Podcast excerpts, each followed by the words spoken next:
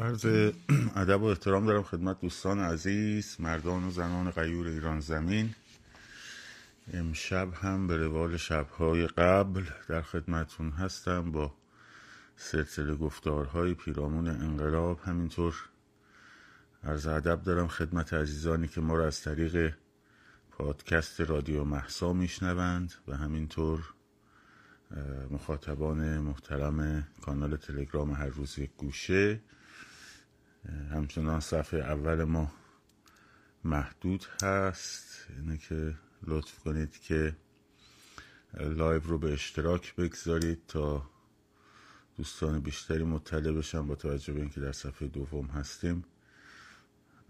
بچه های بیشتری متوجه بشن که برنامه هست. دیشب من برنامه نداشتم.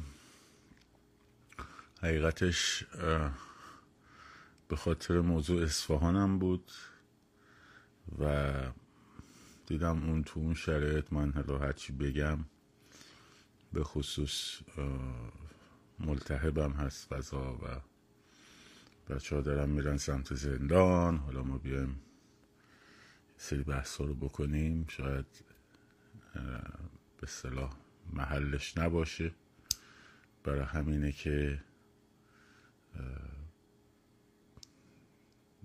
در واقع دیشب من لایف نداشتم. منتها خب اینو باید بدونیم که رژیم با ما بازی می‌کنه دیگه. از روانی بازی می‌کنه. و احساسات و هیجانات ما رو میرسونه بالا. بعد دوباره این یه جایی رو برای تخلیهش می‌ذاره. این احساسات به صورت کم خطر فروکش می‌کنه و رژیم هم کار خودشو می‌کنه. این رو با باید حواسمون بهش باشه. همون مسئله شوک درمانی که اوایل گفتم بهتون همچنان داره همون روش رو می‌بره استادیوم های فوتبال رو باز می‌کنه بعد مردم میرن مسابقه فوتبال. شعارم میدن. خوبم هست. مثلا به خصوص در حمایت مثلا جان پهلوان کریمی شعار میدن. و ولی اینکه این بخواد عکت انقلابی بشه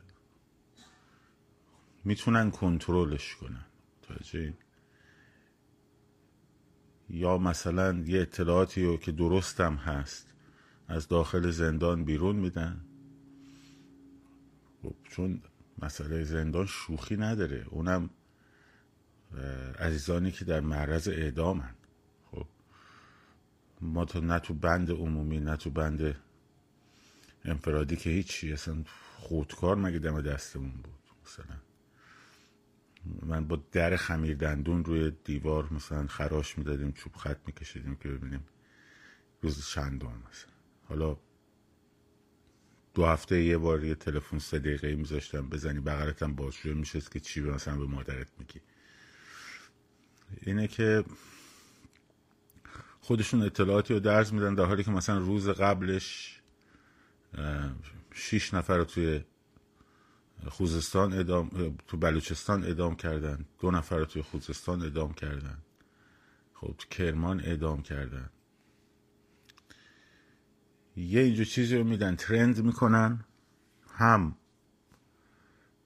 کارهای اصلی که شما هم اعتصابات رو می‌بره به هاشیه هم اعتصاب کامیوندارا رو می‌بره به هاشیه هم روتین های انقلاب رو می‌بره به هاشیه و شما هم میرین اینا مثلا اعدام نمی‌کنن. احساس پیروزی می‌کنی. بعد فردا پس فرداش مثلا این کار انجام میدن. احساس قبل نمی‌کنی احساس شکست می‌کنه این نوسان احساسات خب این نوسان هیجاناته که ذهن شما رو بازی می‌کنه. به اصطلاح نوسانگیری می‌کنه. چیز می‌کنن ضربه گیر می‌ذارن خب یه اینجور حرکتی رو انجام بدن. اگه فرداش بنزین رو گرون کنن دیگه هیچ اتفاقی نمیافته. یه تورم درست کنن مثلا به صورت فیک.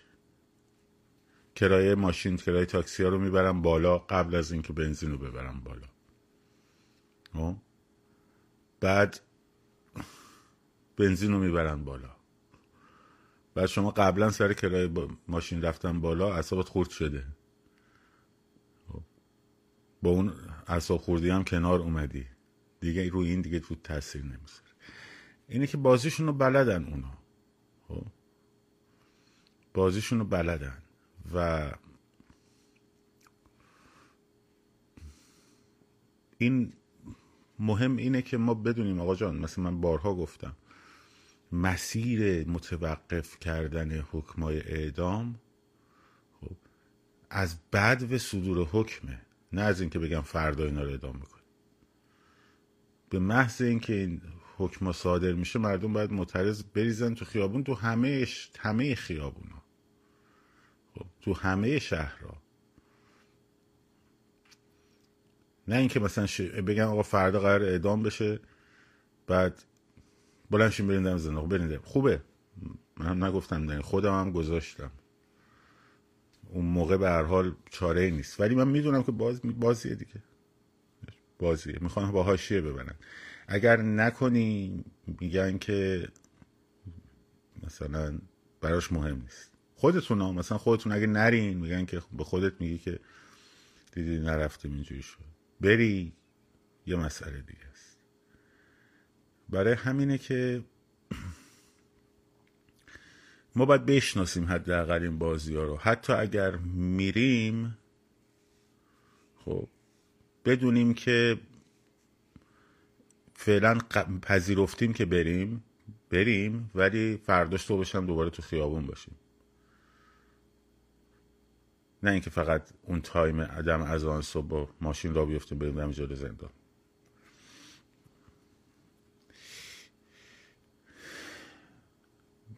اینه که این بازی رو یاد بگیریم بازیشون رو یاد بگیریم. آگاهانه حداقل وارد بازی بشیم اگه می‌خوایم بشیم.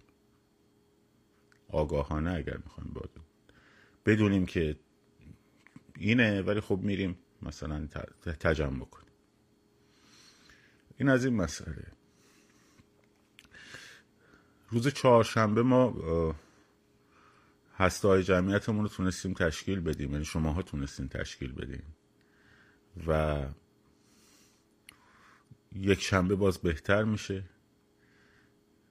و همین جوری باید روز ادامه بدیمش مستمر تا ظرف یک ماه دو ماه به نتیجه برسه. شاید هم زودتر. تا اون جمع عادت بشه برای بچه ها این اصلا یه فراخان لحظه یا نمی‌دونم روزی و اینا نیست. این یک فراخان تکرار ش... یک... یک حرکت تکرار شونده است. یک مثل زاهدان. مثل جمعه های زاهدان. این رو همیشه تو ذهنتون بذارید که ما قرار این حرکت رو مستمر انجام بدیم بله تو, مدون. تو فلسطین جمعیت خوب جمع شد بودوار جمعیت خوب جمع شد من مطمئنم در سعدی مخبر و دوله این سری این هفته جمعیت, جمعیت به ورود به خیابونم احتمالا می‌کشه ولی در جریان باشیم که قرار با استمرار و گفتمان سازی هر شب اولا نه و هر روز. هیچ انقلابی تو شب پیروز نشده. از این. دوم هر روز در واقع الان نمی‌تونیم هر روز داشته باشیم. چون باید اول رو روتینش شکل بگیره. به جمعیت برسه بعد اون وقت هر روزش می‌کنیم. یه خجسته گفته بود چرا شنبه چهارشنبه؟ مگه روزای اول انقلاب هر روز نبود؟ خب خجسته. شما رو نمیگم یه خجسته. خجسته روز الان روزای اول انقلاب نیست. فهمش سخته. مثلا. که الان وقت انقلاب الان روزای اول انقلاب نیست. روزای اول انقلاب بود که تو تو صفت میذاشتی جوانان محلات تهران گفتن چهارشنبه ها بیاین تو خیابون شنبه ها اون موقع که ما می‌گفتیم هر روز باید باشه تو می‌گفتی شنبه چهارشنبه. حالا که یه حرکتی شروع شده راست میگی خودت بذار. تو بذار هر روز. شکاری نداره که. مسیرهای شیراز رو داریم در میاریم و روش داریم کار می‌کنیم. مسیرهای رشت رو داریم روش کار می‌کنیم.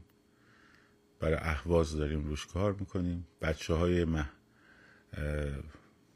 بومی هر منطقه به دایرکت کارگروه نه من پیام بدن و بعد که این حرکت تکرار شد و تکرار شد و تکرار شد و مردم خودشون رو پیدا کردن این اضافه میشه.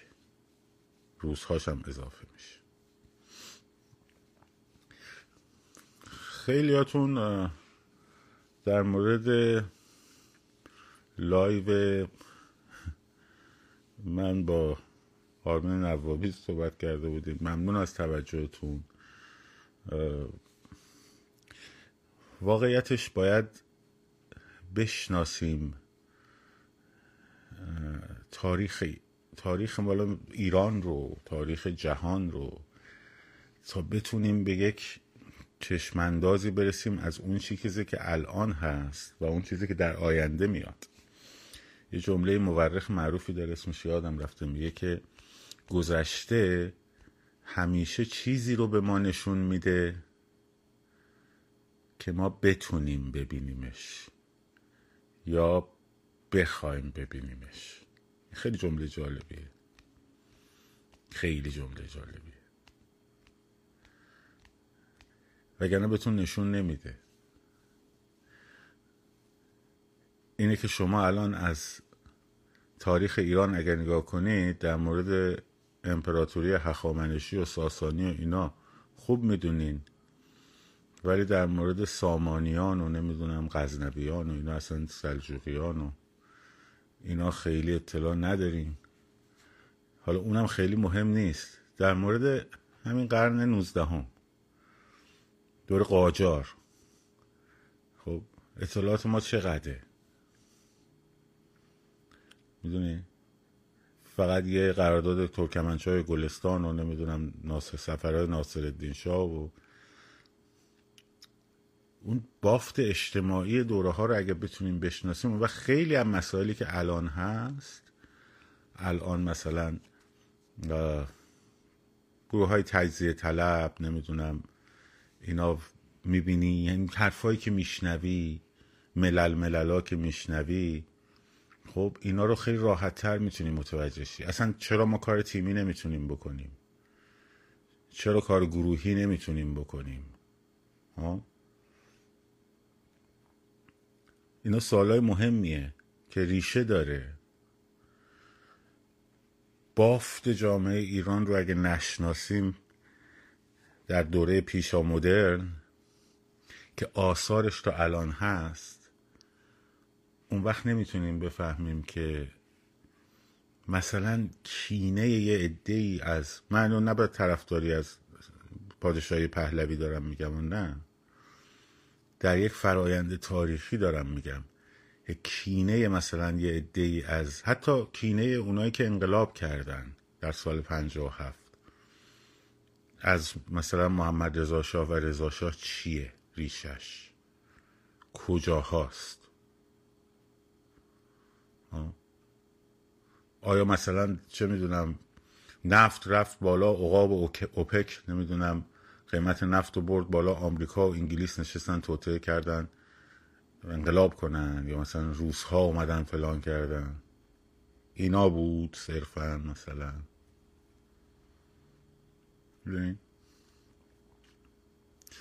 به همتون پیشنهاد می‌کنم واقعا دارم میگم. یه چند تا کتاب من معرفی می‌کنم.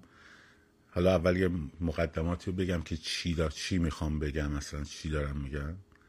بعد چند تا رفرنس بهتون معرفی می‌کنم اینا رو حتما باید بخونی. خب؟ حتما باید بخونی. شاید بعضی هاشم بذارم تو کانال. اگه پیدا کنم.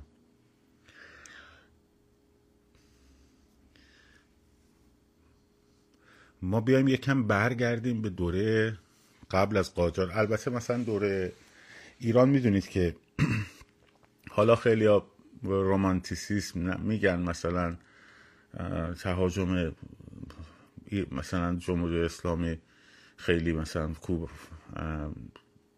وحشتناک بود و تاریخ از مغول بدتر بود. ولی واقعیتش اینه که اتفاقی که مغول ها در ایران به وجود آوردن اصلا اقلیم ایران رو به هم ریخت. خب خیلی کوتاه من میگم چه اتفاقاتی یعنی چه جوری چه تأثیری گذاشت. اینو اگرچه من از آقای صادق زیبا کلام خوشم نمیاد. اندیشه های سیاسیشم اصلا قبول ندارم. ولی یه کتابی داره به اسم ما چگونه ما شدیم که اون بخشی که در مورد هم آفرین اشاره کردن بافت شهری. اون بخشی که در مورد حمله مغول میگه خیلی بخش خوبیه. خب فقط دو میلیون نفر تو نیشابور کشتن. ببین یه شهری بوده که اون موقع دو میلیون نفر جمعیت داشته. شهرنشینی ایران خب با شبکه گسترده قناتهاش که یه چیزی هلوش بعضی ها میگن بین یک میلیون و پونصد هزار کیلومتر بعض تا پنج میلیون کیلومتر شبکه قنات زیرزمینی ایران داشته. آب رو میرسونده از فرسنگ ها دورتر به زمین های کشاورزی. خب در پایان بعد از حمله مغول این شبکه فکر می‌کنین چند کیلومتر میشه؟ اگه فکر کنیم بین یک میلیون تا پنج میلیون کیلومتر شبکه بوده. می‌رسه به پنج هزار کیلومتر. شهرها رو که معاصره می‌کردن اولین کارهایی که می‌کردن قناتاشو کور می‌کردن. بعد وارد شهر می شدن و همه رو از دم تیغ می خب حتی های اون شهر رو هم می کشتن فقط زنها رو نگر می داشتن خب. دو میلیون نفر میگم بعضی منابع گفتن یک و نیم میلیون کیلومتر بعضی منابع گفتن پنج میلیون کیلومتر خب این یه چیز. از طرف دیگه مغول ها وقتی می اومدن فقط با لشکر نمی اومدن اینا ایل بودن دیگه. خب؟ کلی اسب و گوسفند و گاو و احشامشون هم می آوردن اصلا کشاورزی رو یه چیز بیکلاس می دونستن دامداری خیلی براشون مهم بود. و این تمام مرتع های ایران رو چریدن. یکی از دلایلی که ایران شد خشک ایران خشک اقلیم هست از نظر بارش و باران. بعضی جاها بارش سالانش به 25 سانتی متر هم نمی‌رسه. خب اومدن همه اقلیم ایران رو که با اون شبکه های قنات تونسته بود سرزمینی سرسبز درست کنش کردنش کویر و شهرهایی که نابود شدن و شهرهایی که از بین رفتن و جاده هایی که از بین رفتن و بین شهرها و روستاها فاصله های عجیب قریب افتاد. خب طوری که الان توی کویر مرکزی ایران یا مثلا 300 کیلومتر رانندگی باید بکنی تا برسی به یک بین مثلا دوتا شهری آبادی. ها و اون موقع اکثریت از جامعه ایران که اون موقعشون شهرنشین بودن و شما می‌دونید مدنیت و تحصیلات در شهر به وجود میاد. اصلا تمدن واجهش از مدنیت دیگه. تبدیل شدن به ایلیاتی. و ایلیات و ایل در حال کوچ با رمداری که همون سیستم زندگی مغولان بود دیگه توش دانشگاه نمیشه درست کرد توش نظامی بغداد نمیشه درست کرد توش نمی‌دونم مدرسه نمیشه درست کرد. و مردم بی سواد میشن به همین سادگی. ارتباط شهرها وقتی با هم بین میره یه جوری میشه که طرف می‌بینی تو اون ایل توی اون روستای بغلی زندگی خیلی محصول خیلی خوبی دارن. اون یکی بر سر عدم آبیاری مناسب مردم شاید گرسنگی میمیرن بدون اینکه اینا هم خبر داشته باشن. خب.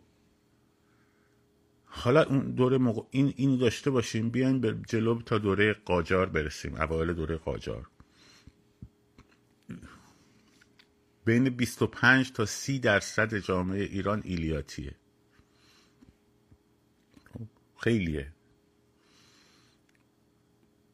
خیلیه. و 40 50 درصد هم روستایی بقیه هم شهرهای 4 5 تا شهرن که جمعیت قابل توجه دارن. تبریز مانشاه تهران که بعدا به وجود اومده خب مشهد. که حالا میگم تو شهرها هم سیستم محله محله است اصلا. به اون مفهوم شهری نیست. حالا اونم توضیح میدم برات خب این ایلیات و ایلات یه ساختاری داشتن درون خودشون. این ساختاراشو باید بشناسی.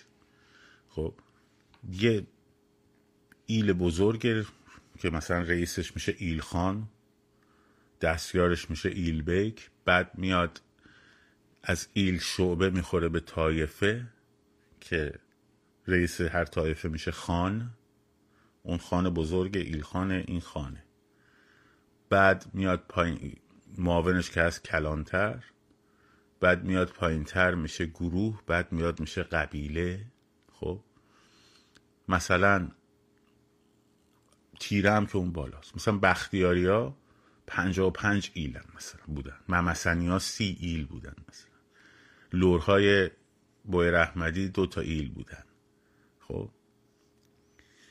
این ساختار که ایلخان مثلا حکومت مرکزی در واقع معلوم می‌کرده ولی خیلی مهم نبوده. خود مردم باید انتخاب یعنی مردم اونجا باید توافق می‌کردن. بعد این کتاب ایران بین دو انقلاب یرواند آبراهامیان نوشته.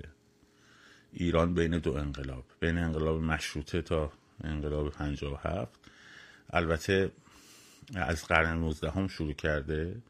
این کتاب رو حتما بخونید. آبراهامیان چپه. به خصوص توی بخش مثلا کتاب دیگه داره به اسم کودتا در مورد 28 مرداد که من خیلی بهش نقد دارم با فکت تاریخی. چون بایاس داره چپه. خب؟ ولی اون تحلیلایی که توی بحث قرن 19 و دوره قاجار می‌کنه بحث درستیه. حرفای درستیه. سواد مهمه دیگه. بخشی که میگه وقتی فکت بهت میده و من نوشتی تو چپوله خب ببین بخون اول بعدا. حالا ولش کن. چپوله تپوله نمی‌دونم فلان. اون جایی که چپوله رو بنداز دور. هر جا محمد رضا شاه بعد گفت تو بنداز دور. خوبه. بقیهش رو بخون. کجاش رو تحریف کرده؟ می‌خوای بحث ما رو منحرف کنی؟ بنویسونم کجا رو تحریف کرده. بعد اون وقت رفرنس های اونجایی که میگی تحریف کرده رو بنویس. خب تا این دوستمون بحث منحرف می‌کنه من بقیهش رو بگم. یکی اونه یکی تاریخ 500 ساله حالا یه راستول هم بگیم که بچه ها بعدشون نیاد. تاریخ 500 ساله خوزستان نوشته کسروی. خب اینم خیلی کتاب مهمیه. تاریخ 500 ساله خوزستان. این این اینو یه راستول نوشته حالا دیگه اونم بخونه خب تاریخ 500 ساله خوزستان. حالا قاجارا چی کار می‌کردن؟ اصلا چجوری حکومت می‌کردن؟ خب به کجا برسیم؟ خوب دقت. قاجارا که ارتش نداشتن که. خب؟ ارتش نداشتن که. نمی‌تونستن که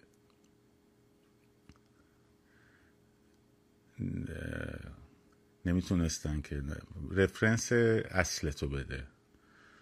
بر اساس چی میگی تحریف شده؟ در مورد مثلا حزب توده کدوم میگی مثلا اعتصاب آبادان رو میگی اشتباه گفته. خب. بعدش هم بذار حرفمون رو بزنیم بعدا. بیا بالا رفرنساتو بگو.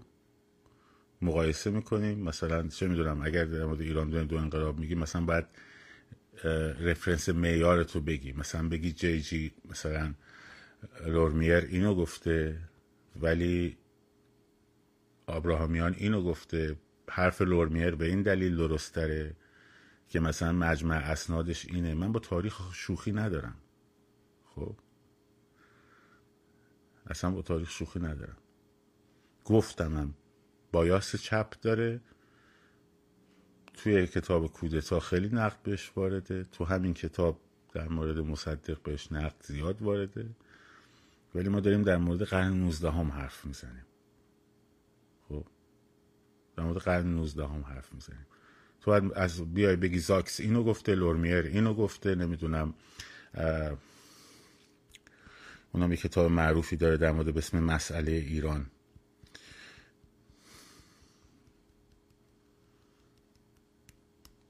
کی بود که بعد رفت بریتانیا؟ دیشب داشتم در موردش صحبت می‌کردم پریشب. یادم میاد. ملکوم یه چیز اینو گفته بعد اون وقت میام میگیم مثلا فلا خب. برگردیم سر قرن نوزده هم شد. من تا این یادم نیاد نمی‌تونم ازش رد شم. بابا سر ریدر بولارد نه. لورد کرزن. لورد کرزن. آره. لورد کرزن هم یه کتابی داره به اسم مسئله ایران. خب اونم باید اونم کتاب جالبیه. خاطرات لیدی شیل هم کتاب جالبیه. خب همسر کلونل شیل سفیر کبیر انگلستان نوشته که در دوره امیر کبیر میاد ایران. خب اونم کتاب جالبی نه خوب شد گفتی اتفاقا چند تا رفرنس معرفی کردیم بچه ها بخونن. لورد کرزن. خب قاجارا چجوری حکومت می‌کردن؟ قاجارا میومدن بین خودشون چیکار کردن؟ خودشون اومدن ایلات رو متحد کردن با ایل بزرگ قاجار جونه جونه جاهای ایران رو گرفتن درست شد؟ که وقتی که آقا محمد خان در برای تصرف گرجستان رفته بود کشتنش بعد در واقع فتلی شاه اومد نشست جاش دیگه شد شاه ایران. خب اینا که ارتش درست درمانی نداشتن یه ایل بودن مثل بقیه ایلا. شد؟ چجوری حکومت می‌کردن به ایران؟ خب اینجا رو آبراهامیان خیلی حرف جالبی می‌زنه. کرزن هم همینو میگه. میگه اینو کارشون این بود که بین ایلا تفرقه بندازن. یه تفرقه ای از قبل مثلا از دوره صفویه به اینور بوده هیدری نعمتی. ها؟ نعمتی ها درویش های طرفدار شاه نعمت الله ولی بودن. خب؟ هیدری ها مال یک طرفداران یکی دیگه بودن. ها؟ مال محمد هیدر تونی میسین که تونی. اگه تو ذهنم درست باشه. خب اینا حتی تو شهرها مثلا پنج تا محله هیدری بود شش تا محله مثلا نعمتی بود. جنگ هیدری نعمتی نشنیدین؟ و تو محرم می اومدن مثلا دسته های هیدری ها و دسته نعمتی ها روز آشورا مثلا جنگ می‌کردن مثلا میکشتن همدیگه رو خیلی وقتا. این اختلافی که بین این گروه ها همیشه بود به خصوص سر مسئله آب تو روستاها. خب تو روستاها مثلا کت خدا بود که زمیندار جز بود. انتخاب می‌شد به عنوان مثلا ریش سفید. بعد زیر مجموعش پاکارش بود. واژه پاکار از اونجا میاد که دستورای در واقع کت خدا رو انجام می‌داد. خب کت خدا حالت ریش سفیدی و حل مسئله. بعد از شاید ملا بود دشتوان بود که کار بذر و محصول و اینا رو انجام می‌داد. عرض شود خدمتون که میراب بود که کار تقسیم آب رو انجام می‌داد. این تا این این بافت ایران بوده و قاجارا همین جوری با تفرقه اندازی بین این ایلات و طایفه ها و اینا حکومت می‌کردن. برای اینکه هیچ کدوم اینا قوی نشن. خب؟ مثلا سال 1193 خب یکی از شاهزاده هایی که والی استراباد بود گرگان کنونی اومد با ترکمنا متحد میشه. خب؟ اعلام پادشاهی می‌کنه. فتلی شاه سه تا نامه می‌نویسه.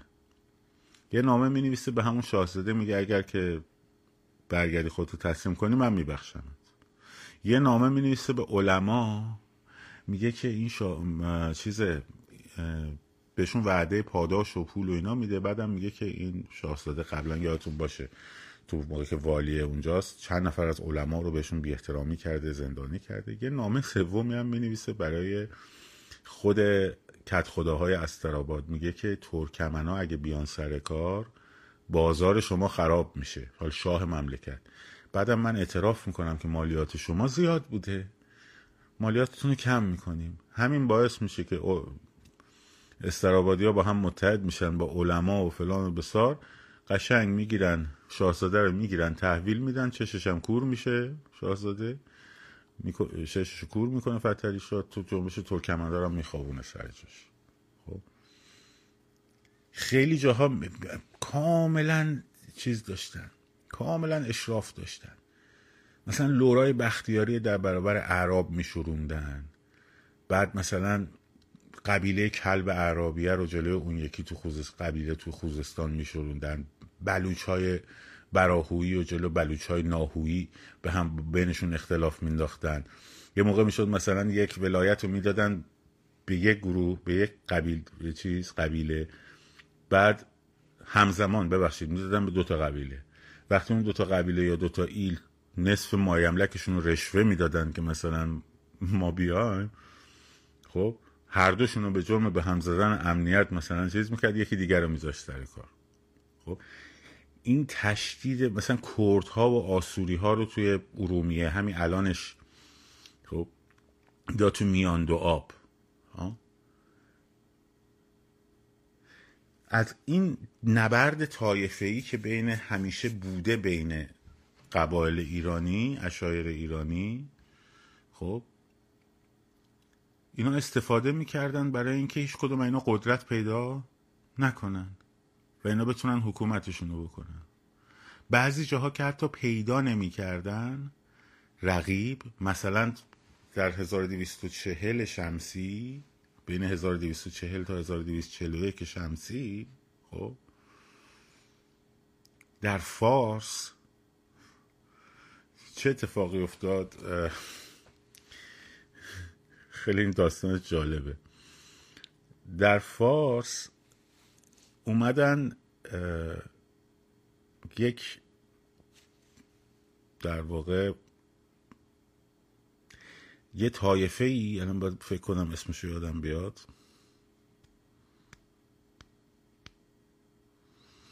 آها قشقایی های فارس قشقایی های فارس اومدن قبایلی رو متحد کردن با هم قبایلی که قبلا به زندیا کمک می‌کردن. خب؟ 120 هزار ببخشید 20 هزار تفنگچی استخدام کردن ارتش درست کردن شورش کردن. خب؟ شاه اول اومد لورای بوی رحمدی رو با هم متحد کرد. خب؟ علیه اونا. بین بختیاریا و لورای بوی رحمدی یه اتحادی برقرار کرد. خب؟ پسر حاج ابراهیم حاج ابراهیم رئیس بوی رحمدی ها رو گذاشت به عنوان والی شیراز. حاج میرزا کلانتر در اول. خب بعد با بختیاری ها اینا متحد شدن علیه اونا. بعد اتحاد بختیاری ها به هم خورد بینشون اختلاف افتاد. قشقایی ها قوی تر شدن. دیدن نمیشه آقا چی کار کنیم. اومدن یک یک کنفدراسیون ایلی تشکیل دادن از پنج تا ایل خود شاه قاجار. یک کسی رو به اسم قوام الملک گذاشت. خب این لقبایی که می‌بینی همشون ریشه های اینجوری داره. یه قوام الملکی رو گذاشت اومد پسر علی پسر بزرگمون حاج ابراهیم علی محمد خانو گذاشت به عنوان قوام الملک والی شیراز کرد. اومد بین فارس های باسری و اعراب و ترک زبان ها و ایل بخاللو ایل اینارلو پنج تا ایلو با هم متحد کرد گذاشتن ایل خمسه. خب کنفدراسیون خمسه. خب. یه گروه درست کردن علیه قشقایی های فارس. کارشون این بود. چهارلنگ رو مینداخت به جون هفلنگ هفلنگ رو مینداخت به جون چهارلنگ یه بار محمدشاه قاجار در واقع چهارلنگا رو در برابر هفلنگ ضعیف کرد. بعد دو سال بعد اومد طرف چهارلنگا رو گرفت که اینا همیشه با هم درگیر باشن. اقوام ایرانی قبیله های ایرانی اشیره های ایرانی ایرانی و و و و ایلات. خب؟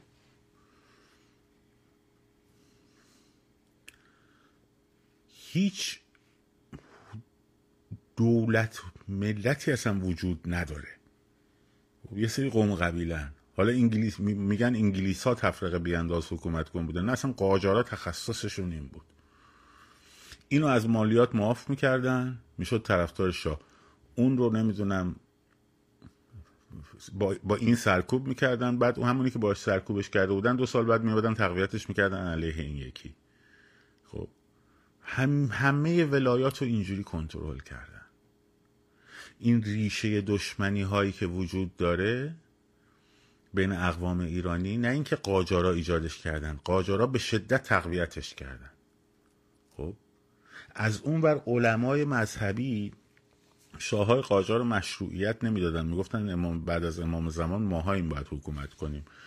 حالا شما تفیز می‌کنیم ولی اگه ما شما خراب عمل کنیم ما پدرتون رو در میاریم یکی از راه های دیگه حکومت قاجارم نرمش قهرمانانه بود. ها؟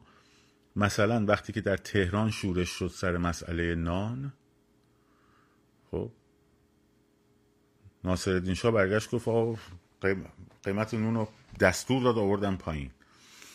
خب در واقع نرمش قهرمانانه کرد یا مثلا همون فتوای میرزا رضای شیرازی خب در مورد تنباکو نرمش قهرمانانه کرد یکی از روشاشون هم این بود. اونجایی که نزدیک می‌شد بهش اون که می‌خواست چیز از بحران فرار می‌کردن. تسلیم می‌شدن. تفرقه مینداختن تسلیم می‌شدن. خب. برای همینه که شما باید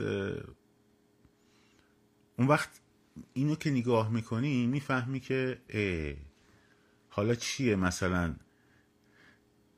دعوای ترک بعد فارس بعد کرد بعد ترک بعد لور بختیاری با مثلا لر بزرگ نمی‌دونم چارلنگ با هفلنگ نمی‌دونم ممسنی با خمسه. کاری که رضا شاه اومد کرد گوه جمع کنین اینا رو. اومد همه رو جا خیلی رو جابجا کرد اصلا. گفت تو این اینجا territory ت بوده فلان ایل تو بلند شو برو مثلا خراسان. کردا رو مثلا یه سرشون قوچون مثلا اونور خب. البته نه اینکه رضا شاه بکنه ها. دوره دوره تش... تشکیل دولت ملت ها در تمام دنیا بود. مصطفی کمال در واقع ترکیه رو از دل عثمانی کشیده بود بیرون.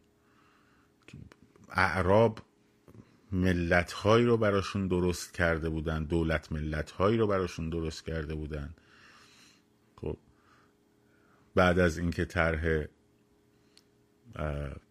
لورد کیشنر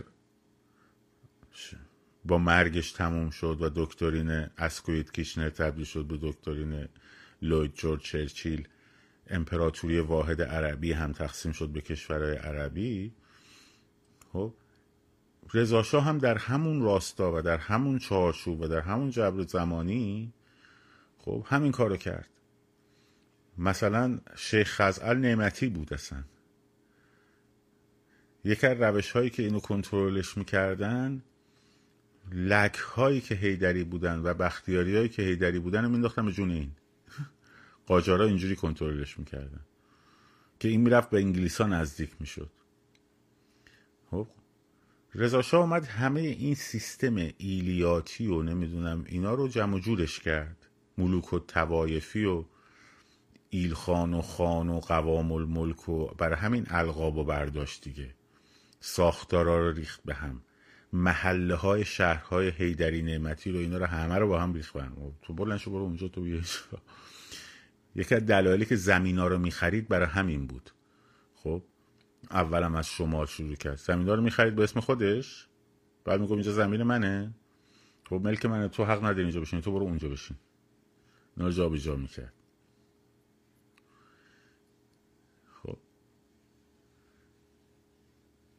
بعد الان یه عده که مثلا همچنان دارن خودشون هم آگاه نیستن چه اتفاقی افتاده ها خیلی هاشون. خیلی هاشون می‌دونن البته. طرف باباش ایلخان بوده. خب خود من اجدادم خان بودن دیگه. پدر بزرگم پدر پدر بزرگم تو لورستان خان زمیندار فلان و بسار این حرفای داره بزرگ. خب اگه اون اتفاقا نمیافتاد الان ما خیلی پولدار بودیم. شاید خیلی پولدار بودیم. خیلی از اینا هستن که کینه های اینجوری دارن. میگن آقا ما مثلا پدر بزرگمون فلان بوده ما اجدادمون فلان بوده نمی‌دونم. بعد به خصوص سر انقلاب سفید که رضا اومد سیستم ای رو یه جوری جمع جورش کرد و از همه مهمتر از همه مهمتر. اون سیستمی که مشروعیت بخش به سلطنت بود یعنی روحانیت رو همچین قلع و غمشون کرد. قلع و غمشون کرد یعنی زد لط و پارشون کرد. خب زد لط و پارشون کرد. درست شد؟ این باعث شد همون مشکل مشروعیت سیستم پادشاهی قاجار که مجبور بودن از زل الله از روحانیت بگیره خب از بین رفت. و یکی بزرگترین اشتباهات محمد رضا شاه این بود که اینا رو دوباره برگردوند. شیخ قومی رو از تبعید با سلام و سید قومی با سلام و صلوات آوردش تهرون. خب ازشون دلجویی کرد. این آخوندا رو در حالی که اون حرکتی که رضا شاه انجام داده بود اون حرکت ریشه ای بود. همون کاری که مصطفی کمال در ترکیه کرد.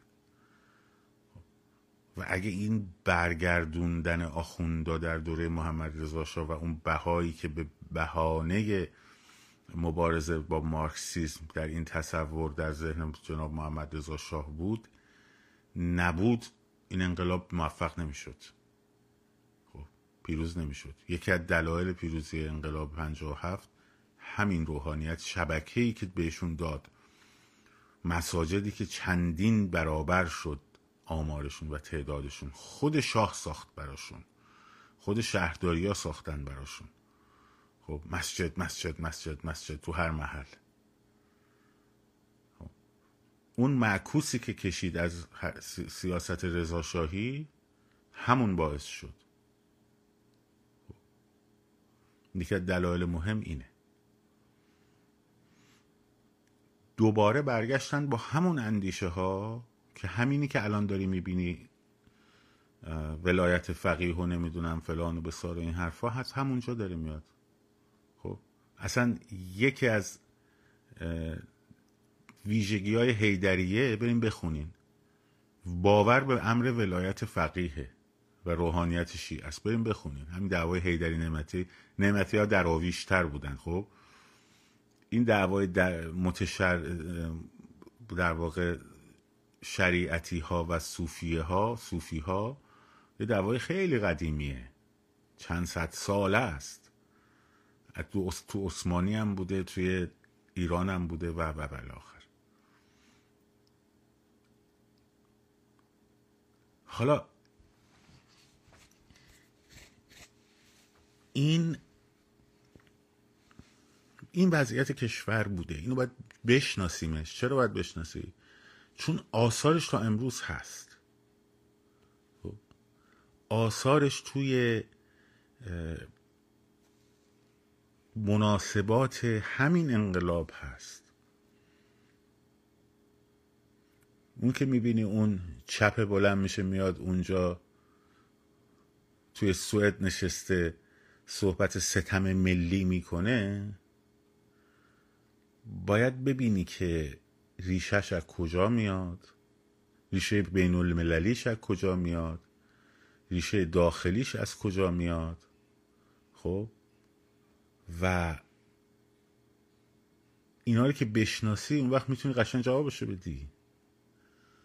و آگاه باشی نسبت به قضیه. که برای چی میگن قومگرایی؟ یکی از بدبختی های مصیبت هایی که برای انقلاب همین همین انقلاب ایران به زمین می‌زنه. درست وقتی که شنیدن مردم دارن شعار میدن یاساسین کردستان بژی آذربایجان از زاهدان تا کردستان جانم فدای ایران خب یهو چهره هایی مثل کاک عبدالله و هجری و نمی‌دونم نوچه هاشون مثل جوان مردی و اینا یهو احساس خطر کردن چرا؟ چون اینها توسط شاهان قاجار برای پدرانشون و توسط انگلیسی ها خب برای پدر و پدر بزرگاشون این توهم به وجود اومده که ما با اینا جداییم. قبلش هم البته این تست بوده ها میگم تاریخ قرن 18 هم 19 هم 17 هم اینا رو بخونید. بعضی منابعش به انگلیسیه خب؟ مثلا کتاب جی جی لورمیر فرهنگ جغرافیایی خلیج فارس یکی از بهترین کتاب است نمی‌دونم منتشر شده تو ایران یا نه. یکی از بهترین رفرنس هاست برای این قضیه. من که ببخشید من پنجاه بار در مورد آقای جوانمردی اینجا حرف زدم. خب یکی بهترین رفرنس هاست. یا مسئله ایران لورد کرزن خیلی کتاب خوبیه هرچند اونم بایاس داره. همین کتاب ایران بین دو انقلاب آبراهامیان با اینکه بایاس چپ داره ولی کتاب خوبیه. حداقل تو زمینه قرن نوزدهم. ایران. دو, دو فصل اولش سه فصل اولش رو بخونین حتما اونو خب. درست به محض اینکه یک و, و, و چی تفرقه انداخت؟ همون موقع اینا تفرقه انداختن. تفرقه می‌دونی از کی شروع شد؟ تفرقه چندین ماه پیش از داستان وکالت و اینا وقتی شروع شد که با همکاری جمهوری اسلامی ایران احزاب کردستان عراق خب شروع کردن به اینکه ما اینجا داریم ایران جمهوری اسلامی بهشون حمله کرد به شهرهای کردستان خب محاصره کرد جوانرود و فلان و بسار این حرف همین همین. اینا گفتن تهرونیا دارن شکلات میدن به هم. ما این که انقلاب داریم می‌بریم جلو. بعد یه دم اومدن تو فضای مجازی گفتن کردا که مسلح هستن چرا اقدام نمی‌کنن؟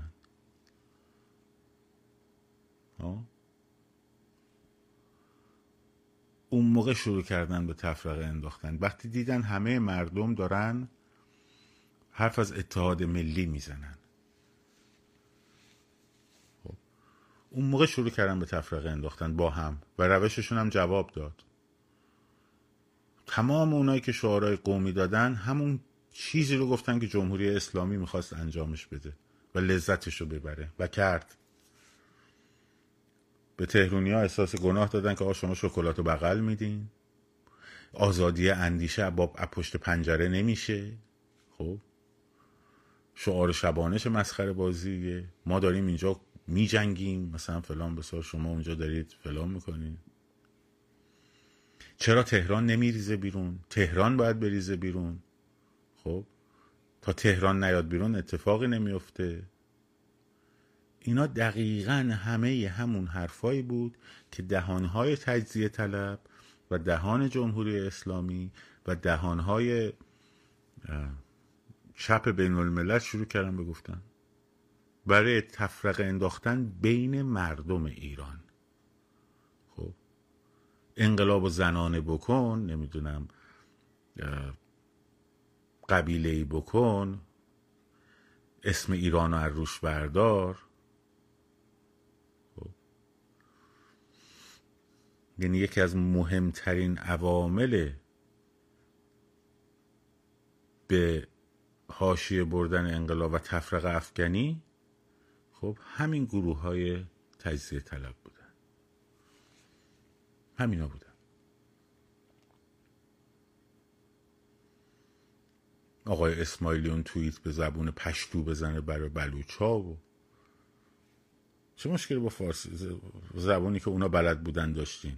مثلا به پشتو بلدن مثلا بلوچا با پشتو با هم حرف می‌زنن مثلا. سیستانیا ملل ملل و نمی‌دونم. تو همون منشور مسخره ای که شروع کردن به نوشتن خب همون منشور مسخره شروع داستان سقوط خیابانی بود. این ماجرا.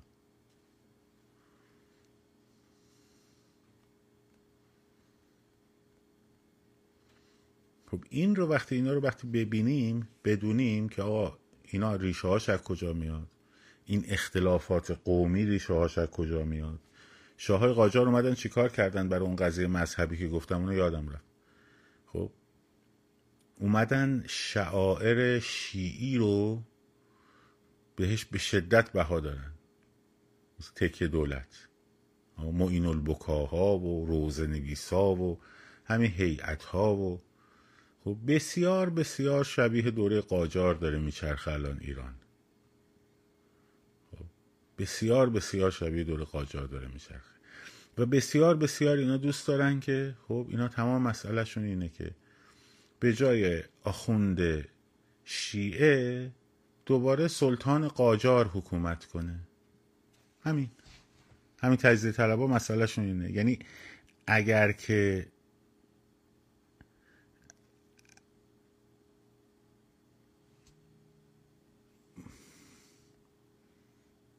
خب اگر که پیرون کردم بیرون کردم اگر که در واقع شاهزاده رضا پهلوی می اومد میگفتش که مثلا اون به نقشه ایران اشاره نمی‌کرد که این کردستان این فلان این بساره اینه. خب. و همون مدلی که اینا دوست داشتن حرف می‌زد دیگه اصلا مشکلی نداشتن. خب اینا منظورشون از استبداد دوره پهلوی زمینایی که از دست دادنه. چرا؟ چون پنجا, پنجا هفتی ها هیچ میگه ما دموکراسی نداشتیم. آخه تو رومای کلاب هاسی می‌تونی این چرندیاتو بگی. ولی اگه جرأت داری بیا اینجا بگو که من بهت بگم تو اون بیانیه های گروه هایی که تو و هفت انقلاب کردن یک کلمه مسئله این که انتخابات آزاد نداریم رو به من نشون بده. ها؟ شما که همه انگیزتون برای انقلاب رنج زحمتکشان و طبقه پرولتر رو نمی‌دونم طبقه بورژوا بود که شما که مسئلهتون این بود که شاه نوکر آمریکاست. شما کی مسئلهتون مسئله دموکراسی بود؟ اگه مسئلهتون دموکراسی بود که دموکراسی رو می آوردین سر کار. خب. تو اون بیانیه های سال 57 تون نشون بدید دیگه. مانیفستاتون بوده. مانیفست حزب توده رو بدین نشون بدین. نمی‌دونم سازمان چریکای فدای خلق رو نشون بدین. آخه مثلا اسلامیه مسلمونه دغدغه دموکراسی داشته مثلا موسوی اردبیلی منتظری مثلا دغدغه دموکراسی انتخابات آزاد داشته. خب، اکبر هاشمی رفسنجانی. مسئله اینا دموکراسی بوده مثلا.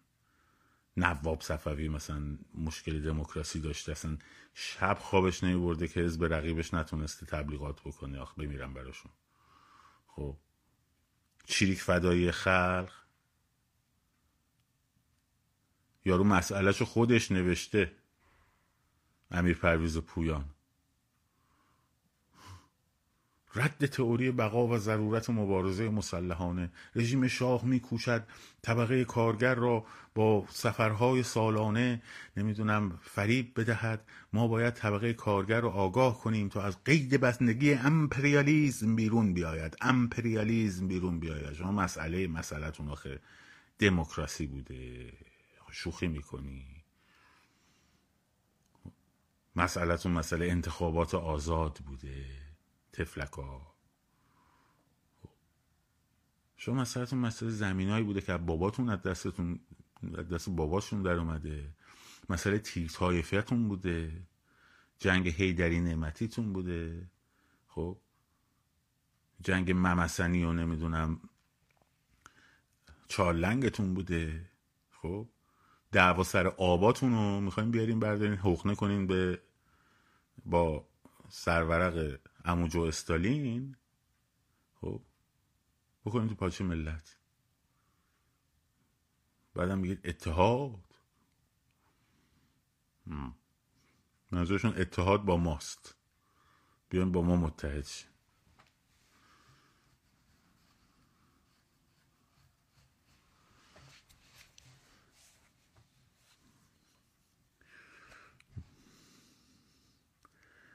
متاسفانه وقتی که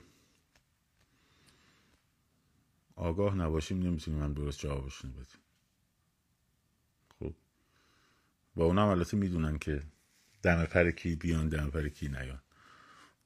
اون میلادم دستش در رفت اومد اونجا بالا.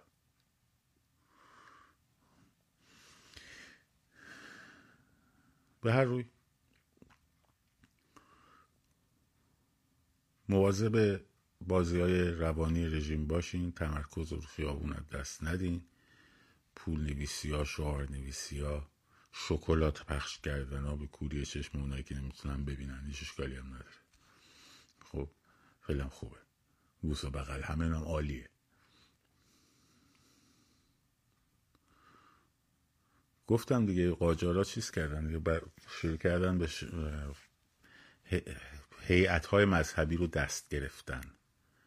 هیئت های مذهبی رو دست گرفتن. امام پرانی این کار رو دوره انجامش با همون قدرت انجام بده.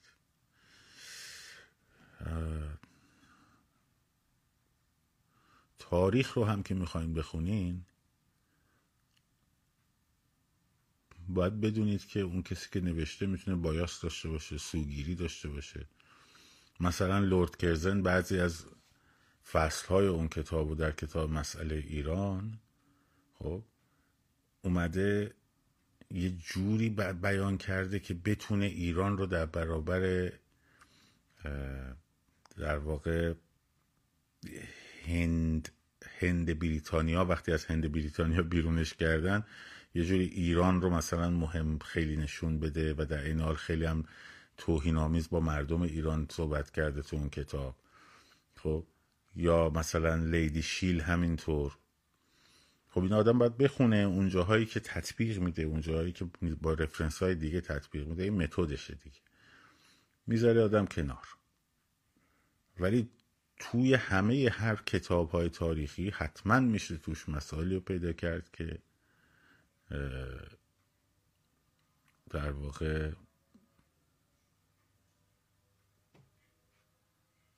حقیقت توش هست.